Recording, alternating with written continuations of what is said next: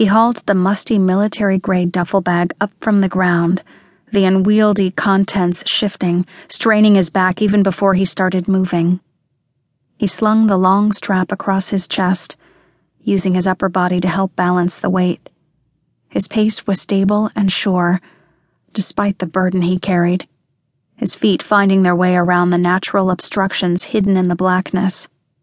He counted each measured step until he reached his destination, and then he dropped his cumbersome load. His pulse had quickened, and his breathing which had already been labored, now grew even more ragged and unsteady. He felt a familiar eagerness, something he hoped he would never grow accustomed to. It thrilled him to his very bones.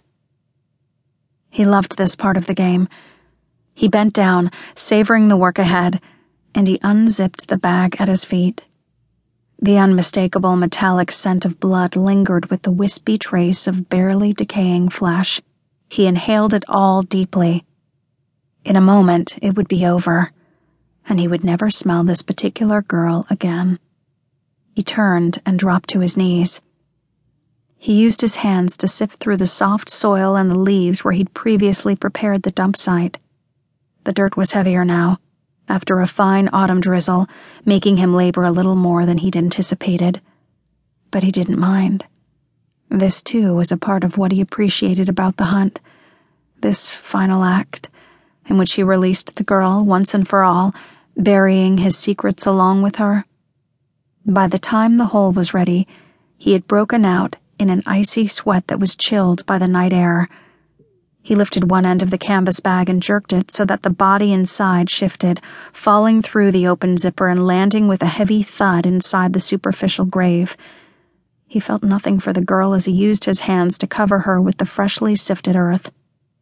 When he finished burying her, he reached for a loose pile of leaves that he'd left nearby and he layered the exposed terrain with them, making the scene look as natural as possible. Not that it would be necessary way out here. He stood up and shook the soil from his hands and clothes, using the back of his sleeves to wipe the sweat and dirt from his face before gathering the bag and folding it into a meticulously tight roll, which he tucked beneath his right arm. He reached out in the darkness and put his hand against the trunk of a tree to his left, a guide he used to calculate his way back, and he began to follow his premeditated path back toward his car. Once he was safely inside, he surveyed the area as best he could, and satisfied that he'd gone completely unnoticed, he started his engine. As he pulled away from his hiding place amid the overgrown brush and trees, he checked his face for any grimy remnants in the mirror before turning out onto the main road.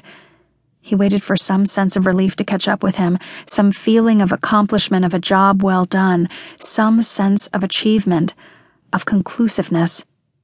But it never came. Instead, all he felt was a restless stirring coming from deep within him. He wouldn't be able to wait this time. The familiar feelings were coming faster and faster after each girl, the impatience to find another, to start the hunt again.